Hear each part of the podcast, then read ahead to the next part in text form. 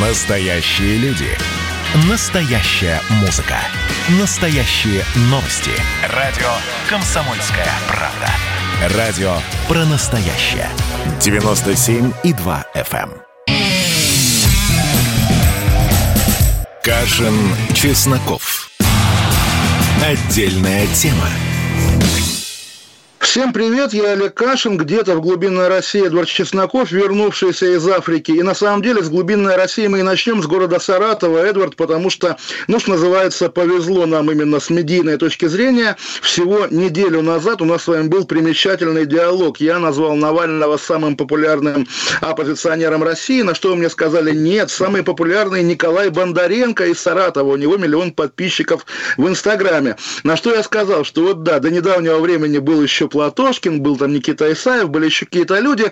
Вот теперь остался последний в этом ряду, народный герой из Ютуба Бондаренко, и, наверное, надо ждать, чтобы с ним что-то не случилось. И вот сегодня его, Эдвард, задержали, непонятно за что, то ли за митинги, то ли, как говорили, за попытку захвата УВД. Сам он связывает это со своими планами идти в Госдуму, потому что это округ Вячеслава Володина. Ну, в общем, вот вам и ваш Бондаренко. Здравствуйте, Эдвард, еще раз.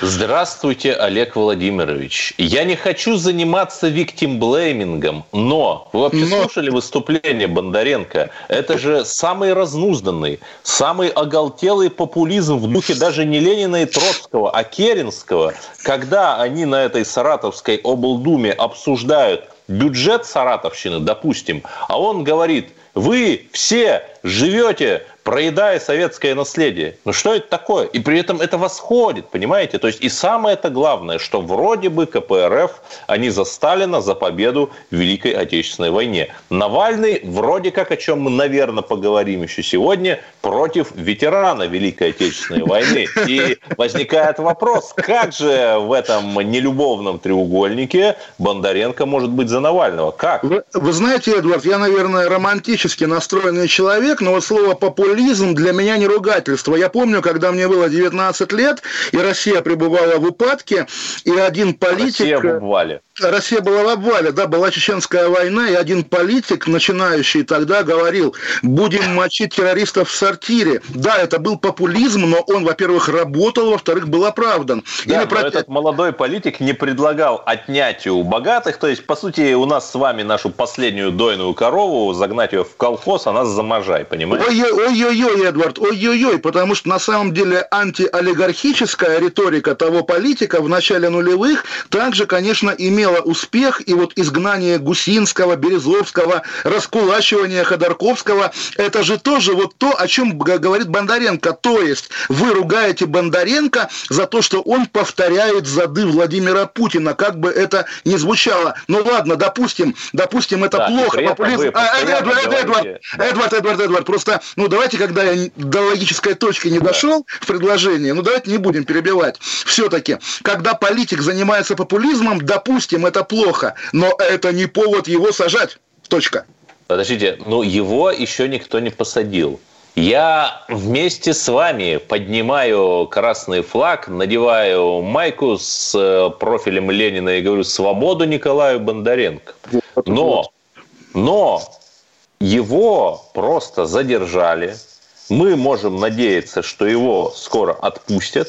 И самое главное, тут уже появились в любимом нашем с вами телеграме конспирологические теории, что это человеку, нашему рыжему, делают политическую биографию, чтобы он сменил Зюганова. Ну, вы знаете, нет, я не думаю, что он сменит Жиганова, тем более, что, конечно, Саратов на карте Российской Федерации, на политической карте Российской Федерации территория, скажем так, аномальная. Если вы посмотрите фотографии Саратовской городской думы 94 года, вы при незнакомом спикере Гордумы найдете трех его заместителей, а именно Вячеслава Володина, Вячеслава Мальцева, который известный деятель, который предлагал делать революцию, а потом бежал в Париж, и, наконец, Рашкина, который, соответственно, при Володине, когда Володин был в Кремле, отвечал за политику, Рашкин был таким серым кардиналом КПРФ. Я думаю, конечно, этот саратовский корень, более того, если мы прогуляемся по Москве вдоль Белого дома, мы увидим там памятник бывшему саратовскому губернатору Петру Аркадьевичу Столыпину, поставленный, в общем, тоже при участии тогдашнего главы аппарата э, правительства да, Вячеслава да. Володина. Знаете, что Столыпин, стоило ему выйти из выступить с зажигательной речью перед бунтующими крестьянами, и люди расходились. Это было невероятно. У него был гипнотический дар, конечно. Р- разумеется. Если мы еще вспомним, что в Саратове судили и сидел, собственно, Эдуард Лимонов, да, то, соответственно, О, вообще получится...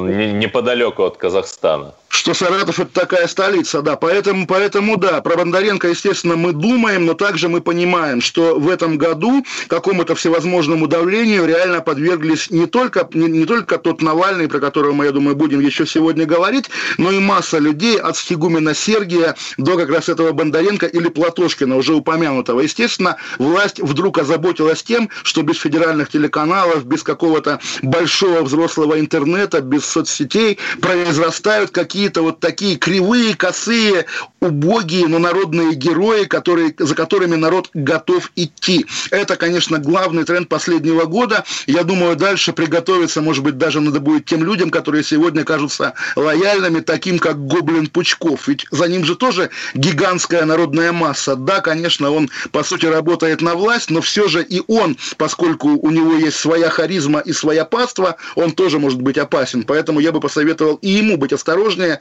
и, может быть, куда-нибудь отъехать из Петербурга подальше. Вы имеете в виду разлив э, там, где Ленин в шалаше?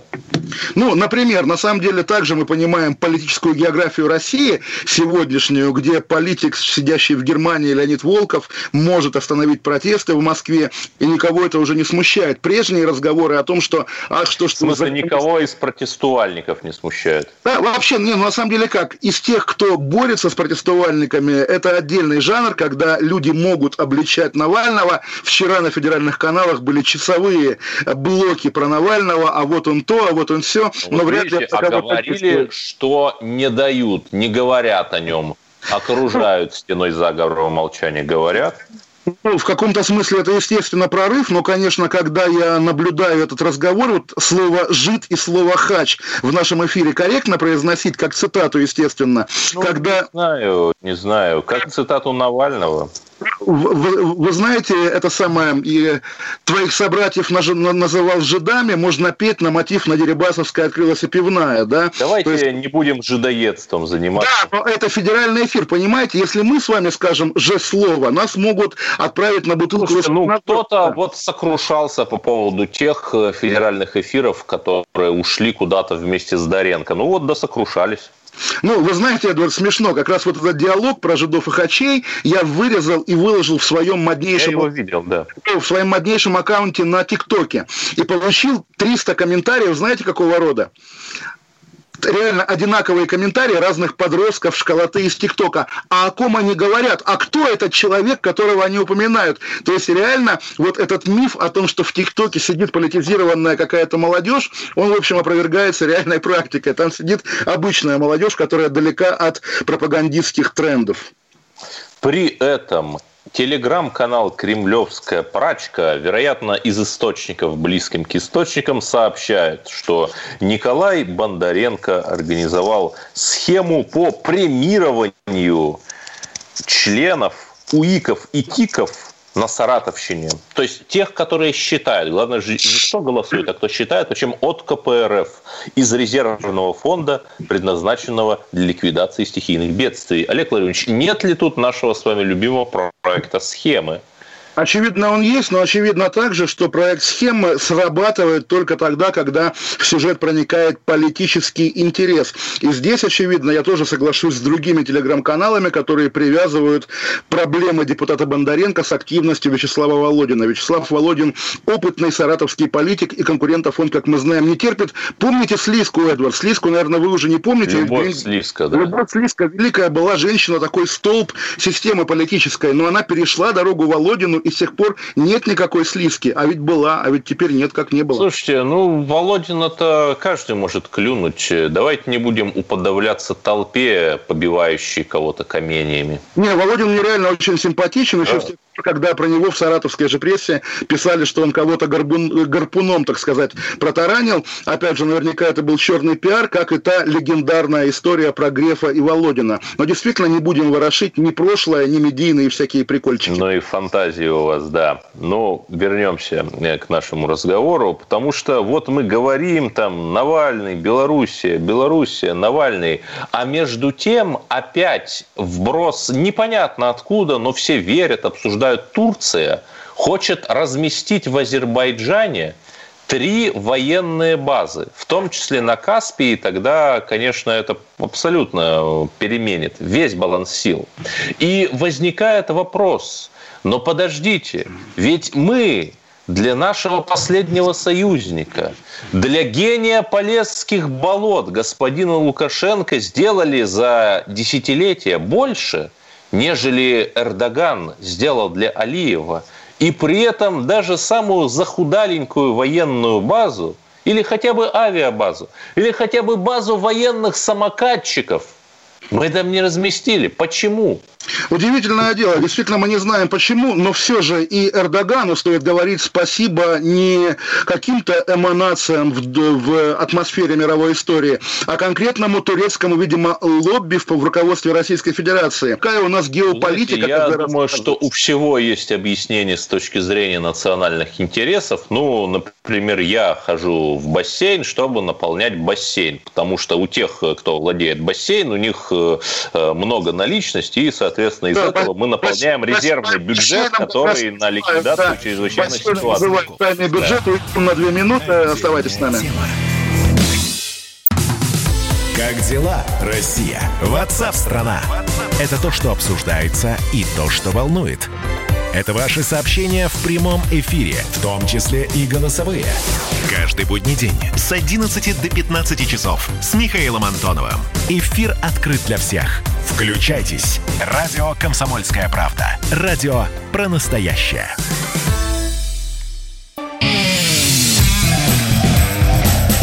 Кашин, Чесноков. Отдельная тема. Олег Кашин, Эдвард Чесноков. Эдвард хотел рассказать про Джибути. Рассказывайте, а потом давайте, наверное, вернемся к теме Навального и ветерана, потому что она остается горячей. Но вначале, да, в начале Джибути. Всем интересно, что вы там делали, Эдвард. Я занимался развитием экономических связей, ибо это небольшое государство, через него ведется торговля со всей Восточной Африкой, а это рынок на 200 миллионов человек – и более того, друзья, ну, наши товары не ждут в Европе и США. И даже в Китае их, в общем-то, не ждут, за исключением, может быть, мороженого и шоколада Аленка, потому что у них есть свои производители. А африканцы, они помнят, что Российская империя, а потом СССР помогали им в борьбе с колониализмом. И самое главное, у нас есть автоматы Калашникова и пшеница. И это второе мирное средство экспорта, оно сейчас гораздо популярнее. И когда я беседовал с африканскими коллегами, то они были очень заинтересованы в получении сельхозпродуктов из России. Поэтому вот я призываю Подождите, и русскую власть, и Эдвард, русский бизнес, давайте работать с Африкой. Глав, главный же продукт сегодня российский, который модно куда-то экспортировать, да. это, это вакцина, да? И насколько я слышал, куда-то в Африку она уже поступает, и не вы ли ее а, В Джибути э, две две, две 200 тысяч доз вакцины по последней информации правительства Джибути договорилось заказать у России. Скажите, но, знаете... Скажите, как вам удалось ее провести? Мой дорогой Олег Владимирович, я рад, что вы помните о своем юном друге Эдварде Африканском. Но видите ли, в чем дело? Настоящий джентльмен, он не бьет себя в грудь и не рассказывает о своих победах. Может быть, лет через 20 или 30 он пишет об этом, подобно Яну Флемингу, шпионский роман. Поэтому я скромно скажу, люди работают. Люди работают, понимать надо, и тогда про Навального и ветерана, потому, да. что, потому что, потому что я на самом деле не очень понимаю, вот зачем до такой степени было все доводить. Эти вчерашние телевизионные сюжеты, не знаю, видели вы или нет, Андрея Медведева, знакомого опера. Я смотрю телевизор. Да? Я советую, хорошее у нас телевидение, на самом деле лучшее в мире. Сейчас, кстати говоря, Анастасия Попова, легендарный военкор, которая в последние годы САПКОР ВГТРК в Бельгии, она снимала тот самый скандальный сюжет про э, дом Навального в ну, Германии. Ну, ныне поле битвы Европа. И, да, поле битвы Европа, просто дослушайте, да, вот она показывала квартиру, которую Навальный снимал в Германии. Боже мой, там тоже есть туалетный ёршик, как будто это как бы... Стоит 500 евро в сутки. Эдвард, а вы не можете снять квартиру за 500 евро в сутки, если припрет, что называется, да? Мы а... в Африке снимали номер за 75 долларов в сутки. Вот, потому что Африка надо иметь 4 золотых цепи, а не 8.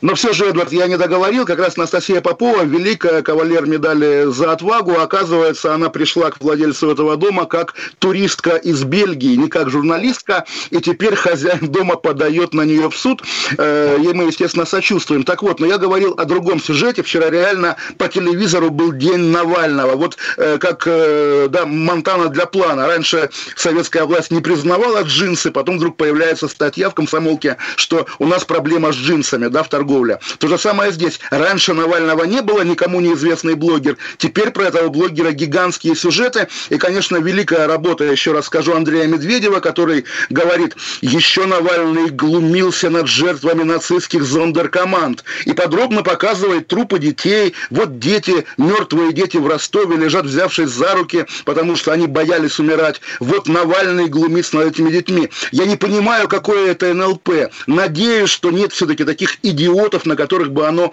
действовало. Но реально, Еще Эдвард, что это и зачем? Ветеранов Великой, просто на один вопрос ответьте, ветеранов Великой Отечественной войны можно называть продажными халуями или нет?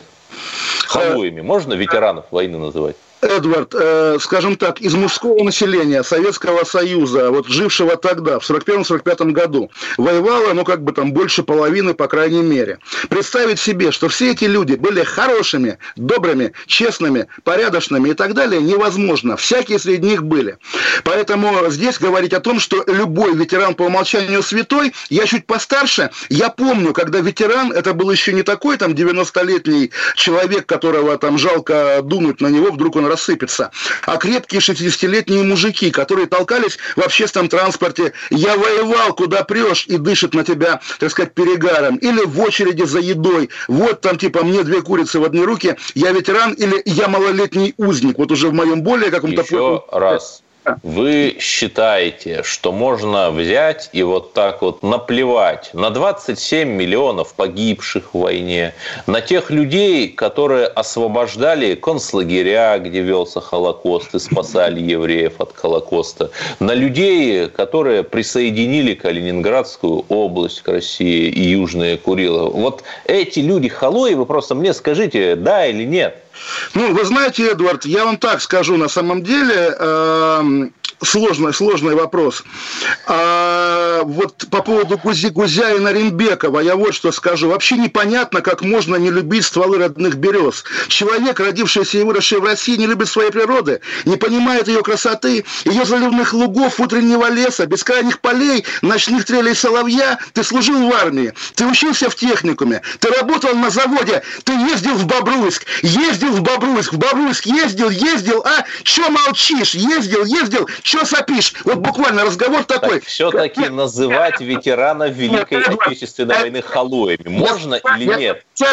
Скажите, да или нет? Я специально искал эту цитату, чтобы показать вашу логику. Вы ездили в Бобруйск, Эдвард, вы ездили в Бобруйск. Причем здесь 27 миллионов погибших. Речь о конкретном кейсе гнилого политического пиара, когда пожилого ветерана, э, как э, внук, собственно, его привел, продал людям, снимающим этот ролик. Естественно, вот. Речь о том, да. Вот. вот. Я сферический Навальный в вакууме. Да. Меня приводят за шкирку да. на суд. И я говорю, я уважаю ветеранов Великой Отечественной войны, но я против того, чтобы их использовали в политических игрищах. Все, все.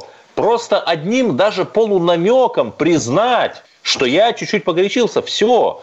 Но вы слышали, чтобы Навальный хоть раз признал свою ошибку? Нет.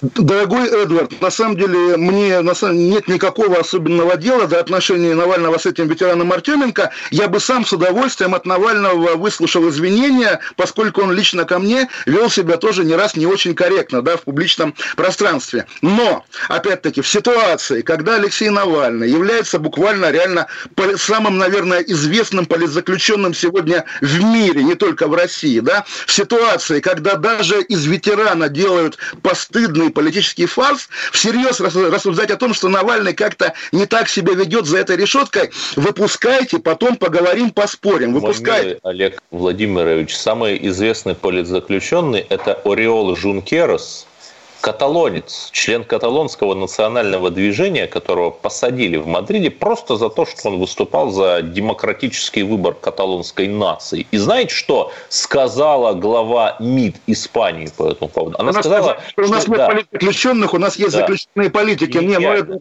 да, это гениально, действительно. Сегодня эту же фразу о Навальном я читал у политолога Маркова, да, что Навальный не политзаключенный, а просто политик, которого посадили за экономические преступления. Нет, все это ерунда, и, конечно, если провести на сайте, допустим, «Комсомольской правды», одной из крупнейших медиа-институций мира, опрос, а кто популярнее, кто известнее, кого вы знаете, Навального или Джукероса, я думаю, люди ответят однозначно. Так что, простите, Эдвард Навальный, конечно, более известный политзаключенный. Вы все-таки говорили о том, кто известен в мире. И я вас уверяю, что Ориона Джункероса знают больше. Россия важнейшая часть мира. Более того, да, как бы без России, представьте, какой бы был мир. Хорошо, но в деле и в Роше за нарушение при условно-досрочном освобождении, с которого его сейчас уже почти осудили. Ну, там же был кипрский офшор, там же было непонятное ценообразование, там были схемы, понимаете? Они были, это факт.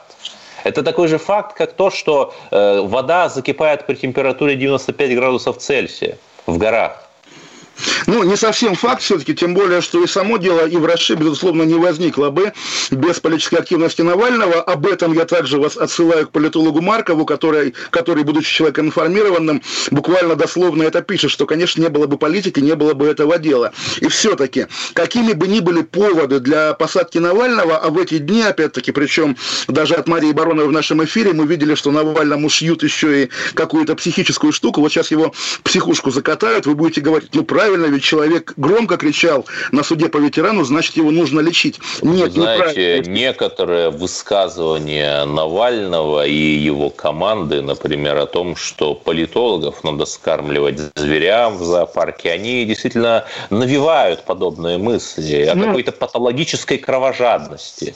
Эдвард, опять-таки, я напомню вам фразу другого политика-популиста, который мы уже вспоминали, да, о том, что если, если будет война, мы попадем в рай, а остальные сдохнут. Фраза тоже, в общем, жесткая и не вполне гуманная. Об этом тоже можно дискутировать. Да, но деле... террористы, они действительно представляют угрозу и американской боеголовки, в отличие от политологов эти фразы нельзя сравнивать. Нет, нет, нет. Вы не понимаете, это другое. Это, это другое, Эдвард, конечно, и оба радостно заулыбались. В общем, на самом деле, конечно, вот э, та история, которая у нас с вами вызывала острые споры еще неделю две назад, сейчас входит в хроническую фазу. Я уже сам по себе это чувствую, что мне не хочется, там, не знаю, плеснуть вам в экран апельсиновым соком. Но поскольку человек ко всему приспосабливается, привыкает, да, мы привыкли жить в ситуации, когда главный публичный оппонент власти в России посажен в тюрьму. Как-то, наверное, надо с этим жить, ну и про Явлинского, наверное, тоже отдельно поговорим уже после новостей, которые сейчас будут 5 8 минут. 800 200 да. ровно 9702. Звоните и скажите, да, что вы все об этом думаете.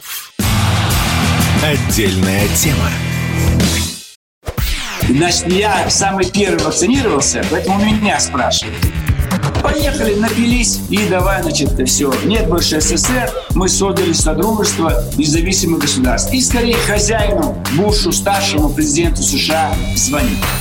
Назначьте везде русских, и многонациональные регионы были бы довольны. И дайте больше прав регионам и больше прав предприятий. Итоги с Жириновским. Каждую пятницу на радио «Комсомольская правда».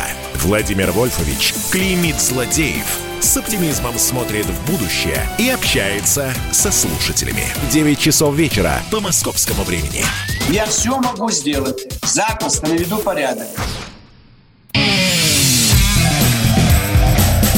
Кашин, Чесноков.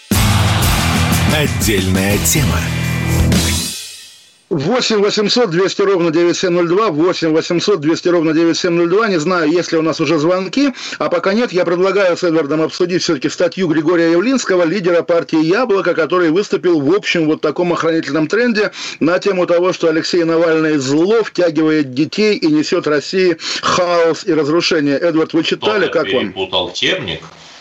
Я... Ну, наве- читал, Наверное, я был это- поражен. Я просто процитирую, это текст невероятной силы. Ни самого Навального, ни его окружение не волнуют поломанные судьбы граждан, которые по их призыву вышли на несанкционированные акции и оказались за решеткой. Пропускаю. Главный общественно значимый эффект, на который ориентирована стилистика разоблачительных, в кавычках, эти кавычки особенно прекрасны, разоблачительных фильмов Навального – это разжигание примитивной социальной розни.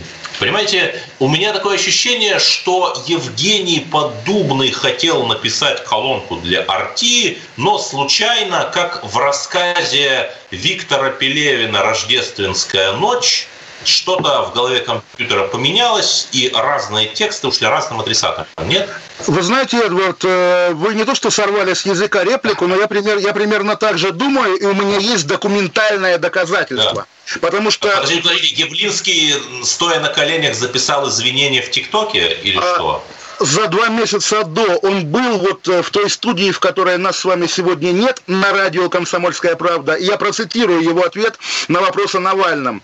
Он был в «Яблоке» долгое время, мы с ним расстались, мы его выгнали, его политика нас не устраивала. Мы никогда об этом не сожалели, у нас совсем другая политическая линия, и это правда. Но, говорит Явлинский, я желаю ему здоровья, то, что с ним происходит, по-человечески тяжело. Вот реальная позиция Явлинского. То, что вы прочитали, действительно, это больше похоже на колонку под Поддубного, и я даже То допускаю, есть что у него- Навальный продолжает расчехлять кремлевских агентов. Э, Да, буквально, и вот эта фраза про детей, которые втягивают политику, такая однозначная фраза из темника, да, как, как будто бы Явлинский подмигивает нам обоими глазами. У нас есть звонок, здравствуйте, вы кто? Григорий Москва, здравствуйте, Григорий. Э, Добрый вечер. Вот Здрасте. опять э, Чесноков поднимает тему экспорта пшеницы, а правительство уже не знает, как бороться с этим экспортом. Сегодня очередные пошлины были введены. Лучше бы не в Джибути съездить, а на элеваторы, какая работает там мафия. Пшеница это биржевой товар, и никакого отношения ни к вам, ни к нам оно не имеет. А президент э, э, Зернового союза Злочевский еще пять лет на- назад говорил, что хлеб дешевле 120 рублей, это м- из мусора хлеб делается. Вот такие дела у Я нас с вами согласен. остались. Правильный хлеб, он только из печи Германа Стерлигова с каменной солью. Эдвард, не говорите так, 400 не, не- не говорите так, а то я скажу, кому вход запрещен в магазины Германа Стерлигова. И у нас сегодня уже Вы было... на что-то намекаете, глядя мне в глаза. Упаси Боже, упаси Боже, мы, естественно, Вячеславе Володине, как обычно. Если у нас еще звонок, 8 800 200 ровно 9702. Анатолий, Московская область, здравствуйте. Алло, добрый вечер. У меня вот такой вот вопрос Эдварду. Есть ли у него страничка в ТикТок? Потому что я знаю, МИД сделала и как бы проводит свой фестиваль ваш коллега Ковалев. Вот, фестиваль блогеров-тиктокеров. И, ф- и вот как бы второй такой вопрос. Сколько Эдвард собрал уже донатов на выборы Кашину? Все, спасибо. А что вопрос за... второй провокативный, вопрос первый. Не верю я в этот ТикТок, и более того, я староват. Но за нас в ТикТоке отдувается Холмогоров. Егор Холмогоров, известный публицист, он абсолютно с нуля э, создал в ТикТоке страницу, запиливая там материалы о том, как юные навальнята призывают к революции 17 года и к чему это приведет записывает видео о том, что украинец это переделанный русский. В общем, всячески рекомендую. Но, Эдвард, между прочим, э, давайте расскажем нашей аудитории, что Министерство иностранных дел России завело Да. тоже ТикТок на волне И этой моды. началось разоблачение Навального. Да, два ролика про разоблачение Навального, вот он что-то про вакцину не то говорил, но в комментах там накидали в панамку Министерству иностранных дел прямо захватывающе, как в ЖЖ в лучшие годы. Прямо также советую, вот тот сорок Сорокин про Бобруйск, которого я цитировал выше, конечно, отдыхает на фоне комментариев в ТикТоке российского Но МИДа. при этом Навальный же полную чушь написал, вернее, в своем э, видеоблоге сказал про российскую вакцину, ну, что я... Э, Эдвард, ну, видеоблог же старинный, да, и положите руку От на сердце. августа. Да, да, да, да, до, с прошедшим, до того, как э, вакцина, собственно, появилась в реальности, да, и на самом деле положите ну, руку на сердце, а вы, а, а вы сразу, вы сразу, вы сразу верили, что будет вакцина, как бы, которая будет помогать. Я вот как бы я в глубине души... партии с 1903 года, так что не надо. А, ну, в общем, ладно, на самом деле недоверие, здоровое недоверие – это естественное состояние российского любого гражданина по отношению к государству, потому что оно приучило. Если у нас еще звонки 8 800 200 ровно 9702, Александр из Черкеска. Здравствуйте. Здравствуйте. Здравствуйте. Здравствуйте. А, подскажите, пожалуйста, у меня два вопроса. Моей дочери 15 лет, и после известных событий вот в Москве, да, а, она мне сказала, ну что, навели мы вам там суету. А, и вот два вопроса на основании этого. А, считаете ли вы, что мою несовершеннолетнюю дочь вовлекли в политические события Российской Федерации? А. И второй вопрос. Как вы считаете, вот э, руками этих молодых детей, которые, как говорят, навели суету, будет ли проложена дорога для не очень позитивных господ в российскую ну, сразу, сразу вам скажу, выражение «навести суету» – это подростковый мем, который скорее имеет какую-то сексуальную коннотацию, не про политику. А во-вторых, я вспоминаю себя в 15 лет, я победил на конкурсе чтецов, между прочим, с э, областном, государственном, да, к юбилею Калининградской области, я читал гимн РНЕ, видимо, запрещенная в России организация, пробил наш час, вперед, вперед, славяне, уже встает победная заря, и все, ветер все, а знамя. Да, да, да, понимаете, подросток, подросток всегда нонконформист. А Это нормально. Снежинка, она на свастику похожа под Разумеется. Так кто пользуется? Извините, пожалуйста, найдите детей за Путина, их гораздо больше, чем детей за Навального. Тоже будете говорить? Юнармия, вот юнармия, кто втягивает детей в пиар Шойгу, да. А второй вопрос у вас какой, э, да, Александр? Второй вопрос, будет ли руками этих э, несовершеннолетних, не совсем осознающих, что они делают, детей, э, запущена вот эта вот змея в российскую политику?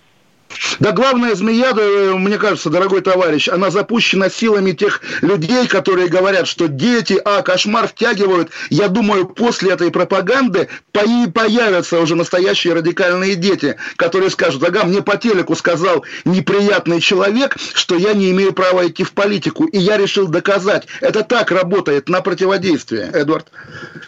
Понимаете, детей надо втягивать в волонтерство, в какой-то созидательный труд.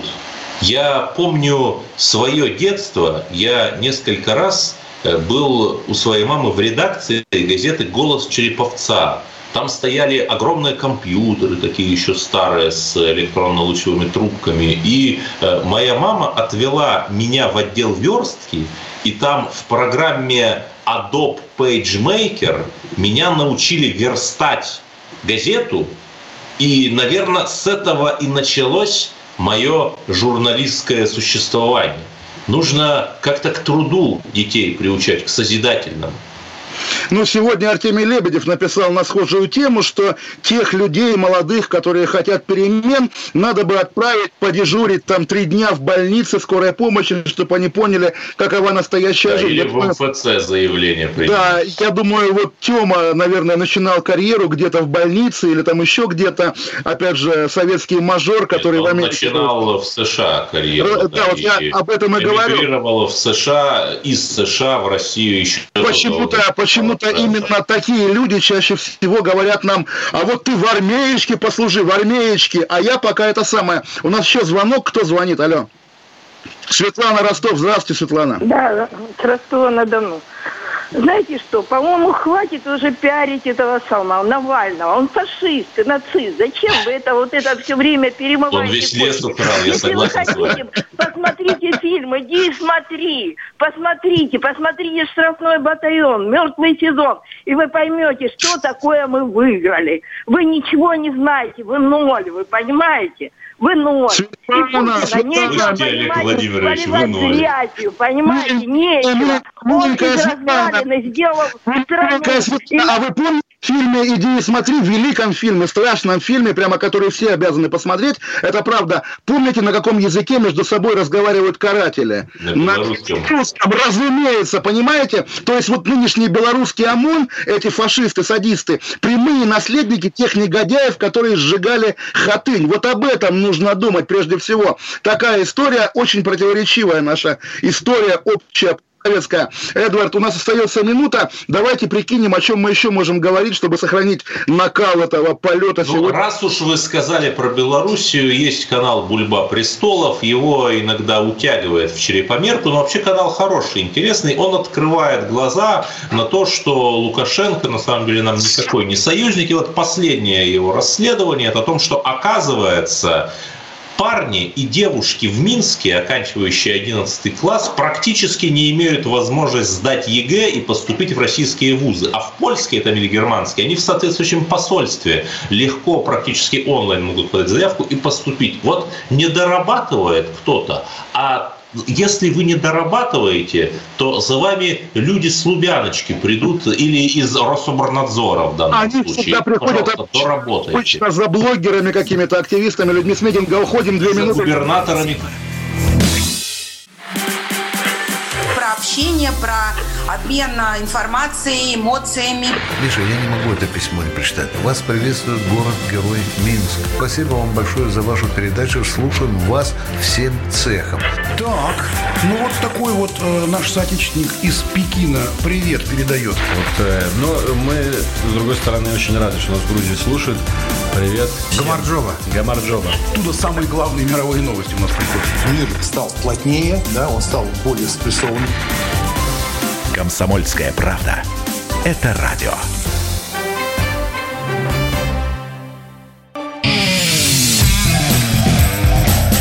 Кашин, Чесноков. Отдельная тема. 8 800 200 ровно 9702, но Эдвард хотел еще проект схемы, кощунственно на самом деле, в ключе, знаете, доктора Сосновского, который про активистку Китаеву, помощницу Любови Соболь, объяснял, что пакет ей надевали не потому что пытки, а потому что такова медицинская процедура. Доктор Сосновский какой-то адский негодяй, позор ему. Эдвард, а у вас что? Олег Владимирович, я против опакетивания. Я считаю, что даже если оппозиционеры вам лично не эстетичны, никого нельзя паковать в пакеты. Всем справедливый суд. Такой хотя бы, как в нацистской Германии над Георгием Димитровым за якобы поджог Рейхстага. Однако я не хочу заниматься виктимблеймингом, но Ладно бы это была какая-то кремлевская пропаганда, но даже штаб Навального подтвердил, что Алена Китаева, которую действительно задержали вместе с сестрой, 21-летняя студентка, которую действительно, скорее всего, надели на голову пакет. И я еще раз говорю, я призываю против этого. Но, но, но тоже и, это самое интересное, кто же ее отец. Ее отец Артем Китаев, это информация портала «Октагон», который провел соответствующее расследование, управляет Артем Китаев ОАО «Воткинская промышленная компания» и является гендиректором ООО «Воткинский деревообрабатывающий комбинат». История посильнее Кировлеса на самом деле. И выручка этого ОАО за 2019 год, по данным портала «Октагон», составила 1 миллиард 100 миллионов рублей. У второго ООО 100 миллионов. Тоже неплохо. Ну, Эдвард, 1 миллиард 200 миллионов получается. Слушайте, давайте я вас уже перебью, потому что какая-то да. совсем тоска. Дочь за отца не отвечает, плюс если человек работает в, ре, в реальном Нет. секторе, ну а что? Ну, слушайте, Эдвард, ну правда, ну что, девушку пытали, при чем здесь ее отец, блин, давайте звонок 8 800 200 ровно. Нет, подождите, да. не Но... забалтывайте меня. У меня простой вопрос. Еще раз, я против пыток. Вообще давайте отпустим эту э, Алену э, ее сестру Александру, но Вы почему давайте, они... да, ее папе бизнес расфигачим, да, правильно? Почему они не могут начать борьбу с дворцами с себя? Потому что я сомневаюсь, что семья человека с миллиардными оборотами живет в хрущевке. Почему Эдвард, они борются с государством? Эдвард, Эдвард. Они, во-первых, не борются с государством, они борются с коррупцией за государство. Они лоялисты гораздо больше, чем мы с вами. Это раз. Во-вторых, еще, еще раз скажу. внесена в федеральный перечень системы образующих предприятий. Эдвард, ну, слушайте, человек с папой может не разговаривать, например, человек с папой может не дружить и осуждать папу за его отношения с властью. Мы же этого не знаем. И я, то, что я, сейчас я, вы пытаетесь я согласен, сделать... Так пусть они с себя начнут. То, что сейчас вы пытаетесь они... сделать это пропаганда. С себя. Все, ну, нельзя, нельзя так некрасиво, правда. Фу-фу-фу. 8 800 200 ровно 9702. Некрасиво. Это ветерана обзывать. Валентин, Валентин Москва. Никто ветеранов не обзывает. Алексей Москва теперь. Да, У нас такая радиоперекличка, да, заочная. Алексей а, теперь, да, Алексей. Здравствуйте. Здравствуйте, Олег. Здравствуйте. Да, да, говорите. говорите. Он очень озабочен схематозом, там расследует э, управление делами президента Беларуси. Тысяча объектов у нас есть в России управление делами президента России. Что-то нет, где будут, будут схематозы. Про дворец что-то у него нет его расследования. Язык у него между ягодиц провалился. И вопрос у кого, еще... Какие у вас фантазии, но с такими э, фантазиями да, да, да. не ко мне, а к профильному врачу, понимаете? Сейчас я еще хочу одну вопрос задать, как патриоту вам. Вот было заседание по Навальному суда, суд открытый. Любой гражданин России по закону имеет право присутствовать в здании суда. А вместо этого они получили палкой по роже, и не то, что в здании суда, даже близко к суду не могли прийти. Подожди, так у меня тоже к вам вопрос, как патриоту. Что там делала чертова дюжина зарубежных дипломатов? Вот, что? Вот, вопрос вот, от патриота вот, к патриоту. правильно, правильно, правильно. Что там делает дюжина?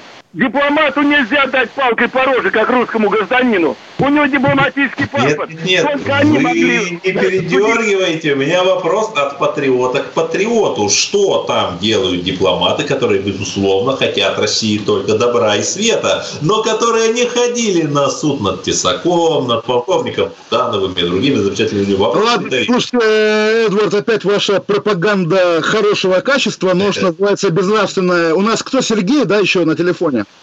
Клин, Клин, здравствуйте, земляк Чайковского, здравствуйте. Алло, да, здравствуйте. Здравствуйте. Такой... Алло, Олег. Да, здравствуйте. Да, да, да, да. Скажите, вот у меня вопрос такой, то, что сейчас э, запустили информацию, то, что планируется восстановить память Дзержинскому, там Соловьев что-то объявил да, да, да, да. в Телеграме. А вот для чего это делается? То есть, что, второй раз носить придется, что ли? Я что-то не сам этим понял. Ну, очевидно, придется, естественно. Тем более, конечно, Дзержинский, как кровавый палач русского народа, безусловно, ничего такого не заслуживает. Но когда нам показывают эти деятели искусства в защиту Дзержинского, Леся Рябцева, Игорь Молотов и другие официальные лица, вплоть до Александра Проханова, понятно, скорее такая тема для вот забалтывания текущей актуальной повестки. Н- нечего сказать, нечего предложить, обсуждай Ленина или Дзержинского. Это такая вечная история, по-моему, уже привычная. Кто еще звонит звонит нам. Михаил из Кирова. Здрасте, Михаил, здрасте. Ага, здравствуйте. А, я вот слушаю вашу передачу, и вот э, есть такое, ну, такая мысль возникла, вот если какие-то есть молодежные, ну, какие-то протестные движения, какая-то активность, то есть можно же найти какой-то легальный канал, там, значит, какую-то дискуссию устроить между политиками и представителями вот молодежи, которая где-то вот какие-то дискуссии, много различных каналов. Вот, Пожалуйста, э, есть радио «Комсомольская а, правда», молодежь. Не, ну, обычно эту дискуссию ведет Дубинка, полицейский полицейская, есть, да? Нет, есть рэп-батлы, где Ой, кстати, кстати Эд, Эдвард, да. Вот Гнойного недавно задерживали за выкрикивание слова «клитор» на улице на митинге, типа «кошмар, кошмар», нельзя кричать. Это пошлость, потому Да, что разумеется. Но когда в нашем эфире молодежном радио говорят там «мы ждем перемен», думаешь, ой, как будто бы те самые белорусские диджеи. Прямо, как говорится, респект за гражданскую позицию. Ну, опять-таки, мы все ждем перемен, правда, естественно, перемен только к лучшему. К худшему нам перемен не надо, поэтому, поэтому мы прощаемся до завтра. Уже нет звонков, да. Надеяться, что третьей волны коронавируса не будет, потому что вместо нее будет вакцинация спутником 5. Всем пока, всех обнимаю. Чесноков. Отдельная тема.